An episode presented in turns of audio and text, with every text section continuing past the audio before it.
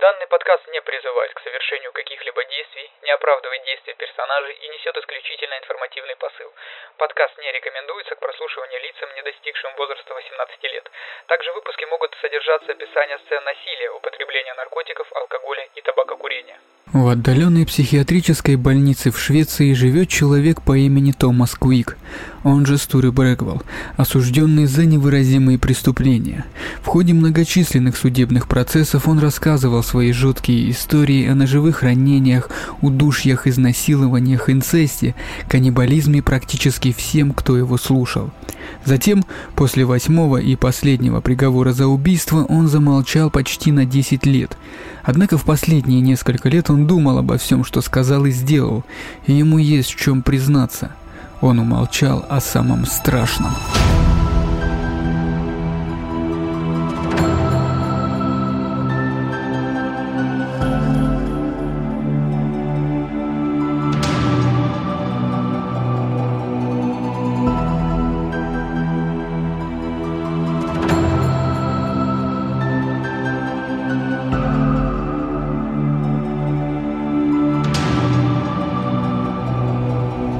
Сегодня Стуры Брэгвелл проснулся в 5.30 утра, как и каждое утро, и в 6 утра в течение часа прогуливался по внутреннему двору охраняемого психиатрического отделения больницы Сета, где он живет последние 23 года. Он любит делать это каждый день, снова и снова, вышагивая по принципу восьмерки. Иногда он слушает музыку, но чаще утренние новости, пытаясь слушаться в мир, от которого он был отделен более двух десятилетий назад. Швеция такая страна, где осужденный убийца, находящийся в психиатрическом отделении, может беспрепятственно вести твиттер, и Брэгвелл часто пишет там об этих бесконечных утренних кругах. Размышления во дворе Эрциза, называет он их, маленькие тоскливые стихи о том, что можно увидеть. В хороший день он видит соловья. Стура Брэгвелл более известен большинству людей в Швеции как Томас Квик. Это имя он взял вскоре после того, как поступил в это учреждение. Квик – это фамилия его матери. Томас, любил объяснять он, это имя его первой жертвы, 14-летнего мальчика, чье тело было найдено в сарае для велосипедов, с расстегнутым ремнем, оторванной пуговицей брюк и окровавленным лицом. Брэгвелл так и не был привлечен к ответственности за это убийство, потому что ему было 14 лет, когда оно произошло, и к тому времени, когда он признался в этом, срок давности уже истек. Но позже он был осужден в шести отдельных судебных процессах за восемь других убийств, а полное число убийств, за которые он взял на себя ответственность, составляет около 30. Так он стал самым известным серийным убийцей Швеции. Шведский ответ, как он сам позже скажет Ганнибалу Лектору. Какое-то время он наслаждался этой ролью, но затем в 2001 году, после вынесения ему восьмого обвинительного приговора за убийство, Брэгвелл объявил, что больше не собирается сотрудничать с прокурорами и общаться со СМИ. Он вернул себе имя Стуры Брэгвелл и замолчал. Пока его репутация раздувалась, человек, находящийся в ее центре, держался в стороне. Но недавно он решил снова начать говорить и согласился встретиться с Крисом Хитом, репортером GQ. Основываясь на его рассказе и некоторых других источниках, мы попытаемся понять его историю. Ужасную историю о том, что могут сделать люди, об ответственности и вине, об обмане и возмездии, историю, в которой есть уроки для всех нас. Чтобы попасть в комнату для посетителей охраняемого психиатрического отделения, нужно сделать вот что – Пройти через пропускной пункт, положить паспорт в лоток, где он будет лежать у человека в охраняемой будке, пройти через тяжелую металлическую дверь, которая открывается дистанционно, пройти через металлодетектор, пройти через другую дистанционно открываемую тяжелую металлическую дверь, посидеть в комнате ожидания, где на журнальном столике разложены шведские женские журналы, затем пройти еще через две запертые двери, каждая из которых открывается с помощью клавиатуры, и в конце всего этого вас ждет, неуверенно улыбаясь, Стуры Брэгвелл, 63-летний мужчина с короткой седой бородой, едва заметными волосами на голове, в очках с толстыми стеклами. Здесь, в пяти дверях от свободного мира, трудно не испытывать чувство страха. Чтобы понять, кто этот человек, человек, который когда-то был Томасом Квиком, а теперь стал Стурой Брэгвеллом, неизбежно нужно начать с изучения того, за что именно он был осужден. Последующие рассказы взяты из стенограмм полицейских допросов, из показаний на суде и письменных приговоров, из его собственных сочинений в те годы, когда Томас Квик был многословен, и из интервью СМИ, которые он давал, чтобы объясниться перед периодом молчания. Многие детали очень трудно вынести. Первое убийство, которое было рассмотрено в суде в 1994 году, это убийство 15-летнего мальчика по имени Чарльз Зелманович. Квик рассказал, как он и его друг, подыскивая подходящего мальчика в ноябре 1976 года, заметили Зелмановица, который шел по дороге поздно вечером, заметно расстроенный. Друзья объяснили, что он расстроился после того, как у него неудачно сложились отношения с девушкой на школьных танцах. Квик остановился, чтобы выразить ему сочувствие и довести до дома. Он попросил потрогать руки Зелмановица, и тот снял перчатки, после чего Квик убедил мальчика в том, что они должны помастурбировать друг другу. Они остановились на лесозаготовительном дворе. Приятель Квика хотел присоединиться к ним, но вдруг Квик настолько разозлился на слова Зелмановица, что сжал мальчика за шею и удерживал, пока тот не умер. После того, как Квик продолжил сексуальные игры с мертвым телом, они отнесли его в лес. У Квика были нож и пила. Его контролировало сексуальное влечение, в котором определенные части тела имели определенное символическое значение. И он знал, какие части тела ему нужны. Пояснил судебный вердикт. Квик описывал, как тело, казалось, стонало, когда он его резал, и какой сладкий запах при этом выделялся. Он рассказал, как забрал с собой одну ногу и, по крайней мере, одну руку в сером пластиковом пакете, а останки тела покрыл мхом. Через некоторое время сообщник пришел к Вику и сказал, что у него появились мысли о самоубийстве. «Сделай это», — сказал ему Квик, сообщник последовал совету. Второй и третий приговоры были вынесены за убийство мужа и жены, голландских туристов Маринуса и Яни Стегихойс, которые были найдены в уединенном кемпинге на берегу озера в 1984 году. Квик рассказал, как он ударил мужа ножом через полотно палатки, а затем пробрался внутрь. Подробное описание продолжается еще довольно долго, а результаты экспертизы на суде показали, что обнаруженные раны, 25 на мужчине и 20 на женщине, в значительной степени подтверждают рассказ Квика о таком неистовом нападении. Четвертое убийство в 1988 году было совершено в отношении 24-летнего израильского студента Енона Леви, который гостил у родственников и осматривал достопримечательности. Квик рассказал, как он и его сообщник похитили Леви на вокзале и отвезли его в дом отдыха, которым пользовалась семья его сообщника. Там Леви попытался убежать во двор, но Квик вскоре поймал его и убил. Пятое убийство, убийство девятилетней норвежской девочки Терезы Йохансен в 1988 году. Квик описал, как он заметил ее возле дома, где она только что купила колу и шоколад, ожидая окончания ливня. Он потянул ее вниз по склону, где бил ее головой о камень, пока она не потеряла сознание. Ее последними словами по его сообщению были «Мамочка! Мамочка!» Позже он вспоминал, как был разочарован, когда вез ее тело в машине, тем, что она не была мальчиком. Расчленив ее, о чем он рассказывал в особенно жутких подробностях, он спрятал различные части тела в разных местах на местности. На следующий год он вернулся туда, где они были похоронены и сжег останки. В одном из указанных им мест следователи обнаружили фрагмент кости и отправили его на анализ. Небольшой фрагмент, слишком разрушенный для анализа ДНК, но эксперт подтвердил суду не только то, что это человеческая кость ребенка в возрасте от 5 до 15 лет, но и то, что она имеет признаки того, что была разрезана острым предметом.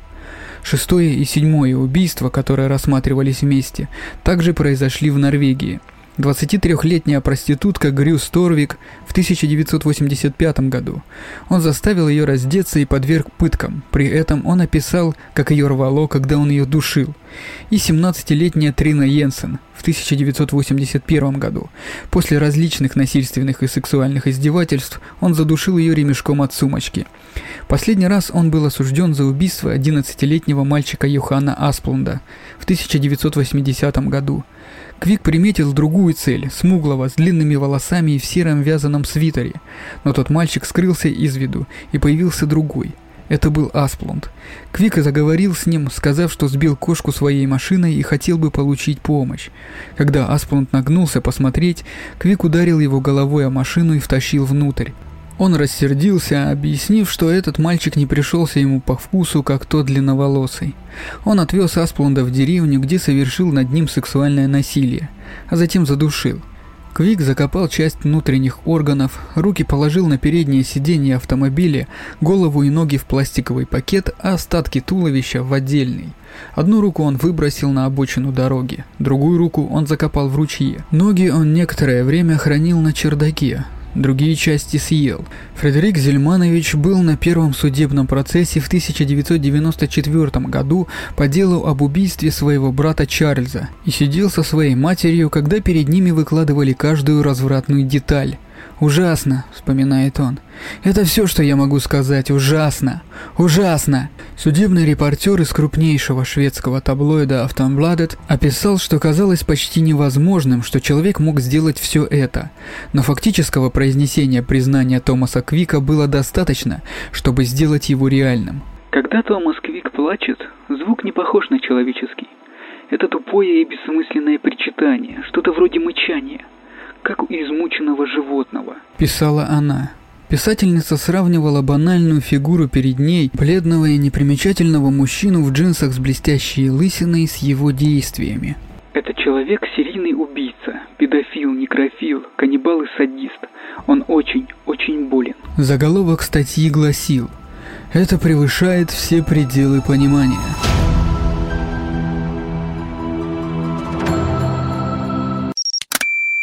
Но всегда есть причина, не так ли? Объяснение всех описанных Томасом Квиком ужасов уходило корнями в его детство. Общий сюжет «Грехи родителей порождают грехи детей» хорошо знаком, но детали, которые он предполагал, ужасали почти немыслимым образом. Я считаю, что каждая деталь моего убийства содержит точный аналог того, чему подвергли меня отец и мать. Каждая деталь и каждый нюанс. Писал он. Квик называл определяющим моментом своего детства то, что произошло, когда ему было 4 года.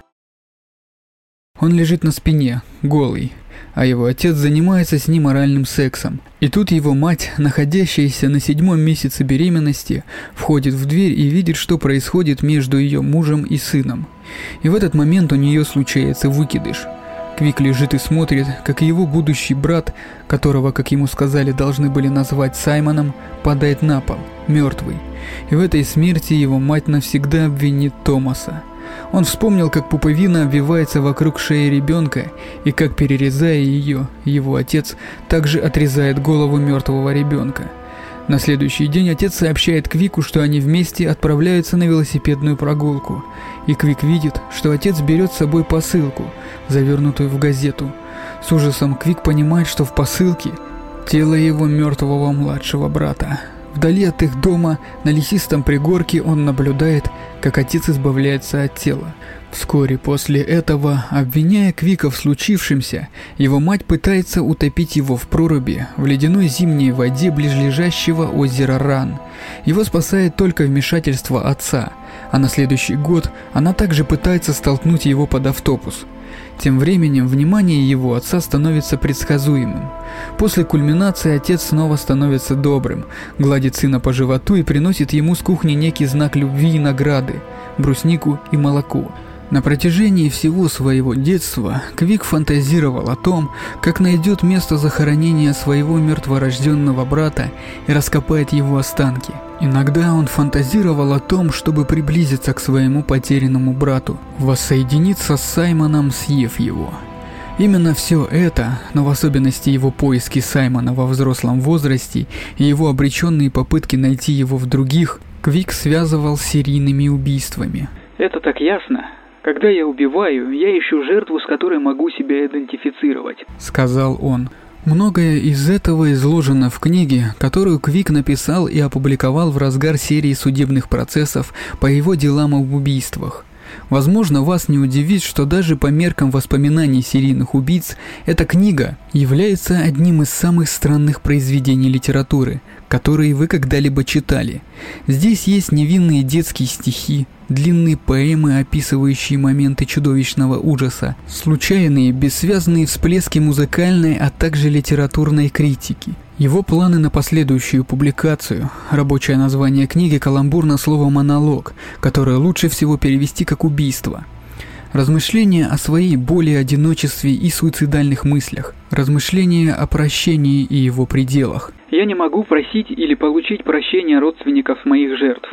Я убил, осквернил и расчленил их детей а также рассказы о своем терапевтическом прогрессе. Перед публикацией книги, когда люди предлагали запретить ее, Квик написал в газете редакционную статью, в которой защищал свою цель. Он сказал, что это был его долг перед семьями тех, кого он убил. Я понимаю, что осознание того, что произошло, для родственников важнее всего остального. Когда к нему приходили журналисты, он с удовольствием рассказывал им о своих статьях и книгах. Один из них откопал стихотворение, опубликованное в школьном журнале Квика, когда ему было 15 лет. Это стихотворение предлагало зловещий список вещей, которые рассказчик сделает с объектом своей безответной любви.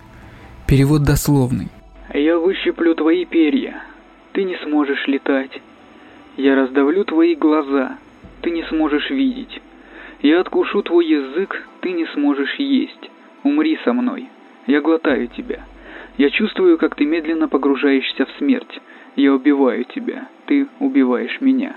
Среди других книг, вышедших в этот период, была книга его старшего брата Стэн Ови, уже публиковавшегося автора и поэта – Хотя Стэн Ови отчасти писал в защиту репутации своих родителей, в книге «Мой брат Томас Квик» есть момент, когда СМИ объявляют, что безымянный человек из психиатрической больницы Сеты взял на себя ответственность за убийство пропавшего мальчика. Я инстинктивно знал, что это был мой брат, и я был уверен, что еще многое станет известно. Томас Квик был возмущен этим. Не тем, что его брат готов признать, что он убийца, а тем, что Квик расценил как отрицание правды об их семье. Квик говорит, что он и его психотерапевт вместе пролистали книгу с маркером и ручкой, подчеркивая всю ложь. А потом он нанес ответный удар. Боже, как он мстил. Хуже всего было не клеветческое письмо, которое он написал новой жене Стэн Ови, и в котором обвинил брата в жестоком обращении с детьми. «Знаешь ли ты, что Стэн Ови сделал со своей дочерью? Знаешь ли ты, за каким ужасным человеком ты замужем? Конце концов ты это осознаешь, и мне жаль, что ты замужем за таким чудовищем. Хуже было не тогда, когда Квик заподозрил, что его брат, возможно, больше не открывает его письма, и начал писать их оскорбительное содержание на внешней стороне конвертов, чтобы почтальону брата было что почитать. «Я твой брат серийный убийца. Это письмо из психушки Сета. Хуже было даже не тогда, когда он рассказал полиции, что его брат был его сообщником в убийстве Юхана Асплунда. Нет, Хуже всего было, когда Квик позвонил им домой, представившись телепродюсером, которому нужно поговорить со Стэн Ови о деле Квика, и узнал от жены Стэн Ови, что тот находится в больнице, где ему вот-вот должны сделать операцию на сердце. Я лежал на кровати, бритый, на транквилизаторах. И тут пришла медсестра с телефоном в руке. Я взял трубку, потому что подумал, кто-то, наверное, хочет пожелать мне удачи. Вспоминает Стэн Ови. Хотя они не разговаривали много лет, Стэн Ови сразу понял, кто это. Он забыл первые слова своего брата, но никогда не забудет, что было сказано далее. «Я надеюсь, что твое гнилое сердце взорвется и ты умрешь». Стэн Ови не мог поверить в то, что он услышал. «Что ты сказал?» – спросил он. Его брат просто повторил те же слова еще раз. «Я надеюсь, что твое гнилое сердце взорвется и ты умрешь. Прошло семь лет с тех пор, как Стуры Брэгвелл замкнулся в себе. Когда в 2008 году он согласился на визит шведского режиссера Ханнеса Ростома. Они провели две встречи, в ходе которых Ростом нашел Брэгвелла на удивление умным и приятным, но ни к чему не обязывающим. Тем временем Ростом начал погружаться в историю убийств Томаса Квика, читая полицейские допросы, беседуя с людьми, вовлеченными в расследование и просматривая часы видеозаписей, где Квика приводили на место преступления, чтобы подстегнуть его память и позволить ему раскрыть дальнейшую информацию, которая подтвердила бы, что именно он является преступником. Ростом посетил Брэгвелла в третий раз 17 сентября 2008 года. Во время этого визита он отметил, каким одурманенным выглядел Брэгвелл на видеозаписях реконструкции, а также то, что во время работы камеры, хотя эти кадры никогда не показывались в суде, Брэгвеллу иногда давали ксанакс, прежде чем продолжать работу. Он также заметил, что если внимательно изучить видеозаписи, то Брэгвелл, казалось, никогда сам не знал важных деталей. Это был волшебный момент. Я был очень тронут, думая об этом. Он сказал, я вижу на видеозаписях, что ты под кайфом, как воздушный змей. Никто никогда раньше не упоминал о наркотиках. Никогда. В этот момент я понял, что могу говорить правду, и я бросил все предостережения на произвол судьбы. Говорит Брэгвелл. Именно тогда он сказал то, чего не говорил на протяжении шести судебных процессов по делам об убийствах. То, что он не сказал ни одному человеку за все долгие годы своего заключения. То, что он считал настолько невозможным объяснить, что думал, будто никогда не найдет способа рассказать об этом кому-либо. Но если это правда, что я не совершил ни одного из этих убийств, если это правда, что я могу сделать? И они сидели в тишине в течение некоторого времени, оба давая шоку от происходящего проникнуть в душу. Ростом сказал, что если это и так, то Брэгвелл получил шанс всей своей жизни, но только когда Ростом вернулся в клинику на следующий день, Брэгвелл наконец-то все объяснил. Я не совершал ни одного из убийств, за которые меня осудили, и ни одного из убийств, в которых я признался тоже так оно и есть. Не все считают Стуры Брэгвелла жертвой одной из самых грубых судебных ошибок последнего времени. Есть и те, кто указывает на то, что у него есть опыт убедительной лжи и манипулирования людьми – в ходе бесед с ним можно подумать, что Брэгвелл умеет отражать, как в зеркале, то, что человек больше всего хочет услышать. Судья Герман Ламбертс, который вел дело Квика, предостерегает от поспешных выводов. Он считает, что в куче ложных сведений, которые Брэгвелл сообщил полиции, все же могут быть элементы правды. Эта позиция сделала его глубоко непопулярным в определенных слоях шведского общества, особенно среди тех, кто, как Томас Олсон, выступает за освобождение Брэгвелла. Многие люди сделали свою карьеру на деле Томаса Квика. Так что сегодня им есть что терять. 30 июля 2013 года Квик был оправдан по последнему из восьми приговоров за убийство. Он был освобожден из учреждения для душевнобольных Сете, и большая часть плана лечения была объявлена конфиденциальной и держалась в тайне. Однако из опубликованных в прессе фрагментов без цензуры следует, что Брэгвелл не принимал лекарств в течение нескольких лет и, по его мнению, не нуждается в них. В документальном фильме 2015 года «Признание Томаса Квика» рассказывается о жизни Брэгвелла и его признаниях и отказах от убийства, включая интервью с Брэгвеллом и другими участниками событий. В нем Брэгвелл объяснил, что сделал признание, чтобы привлечь к себе внимание из-за глубокого одиночества. В документальном фильме утверждается, что Брэгвелл мало знал о каждом убийстве, но на допросах ему сообщали подробности, что позволило ему накопить достаточно информации, чтобы убедить людей в том, что он их совершил. В фильме также утверждается, что в результате своих признаний Брэгвелл получил привилегированное лечение в больнице, включая лекарства и терапию по требованию, собственный кабинет с компьютером и доступом в интернет, а также питание в ресторане при посещении мест убийств, и что это могло побудить его продолжить признаваться во все новых и новых преступлениях. В 2018 году на шведском телевидении вышел телевизионный драматический сериал «Что скрыто в снегу», снятый режиссером Кьель Эки Андерсоном с Робертом Густавсоном в главной роли полицейского следователя по грязным делам. Вдохновленный историей Томаса Квика, фильм был выпущен на английском языке в 2020 году на различных платформах по запросу под названием The Truth Will Out. Премьера триллера Михаэля Хофсмена «Идеальный пациент» состоялась в Швеции в 2019 году с Давидом Денсиком в роли Томаса Квика и Йонсоном Карлсоном в роли журналиста Ханнеса Ростома. Что сейчас происходит в жизни Квика доподлинно неизвестно но он все еще считается виновным по семи из восьми убийствам. Считать ли его виновным и придумавшим все это, или обвинять систему в подстраивании улик и фактов в свою пользу, выбирайте сами. Я лишь донес информацию и предоставил ее к размышлению. Каждый виновный должен понести наказание, соразмерное преступлению согласно букве закона. А на сегодня у меня все. Друзья, спасибо, что дослушали выпуск до конца. На этом мой рассказ о деле Стуры Брэгвелла, он же Томас Квик, заканчивается. Я попрошу вас распространить данный подкаст, рассказать о нем друзьям и близким. По возможности оцените данный выпуск на вашей платформе. Этот подкаст выходит на всех актуальных подкаст-площадках. Apple Podcast, Google Podcast, CastBox, Яндекс.Музыка, ВКонтакте и прочих. Ссылки на источники и материалы к выпуску. Сайт gq.com сайт time.com, сайт theguardian.com, сайт thelocal.se, сайт n.wikipedia.org, сайт lrb.co.uk. А на этом у меня все. Всем пока.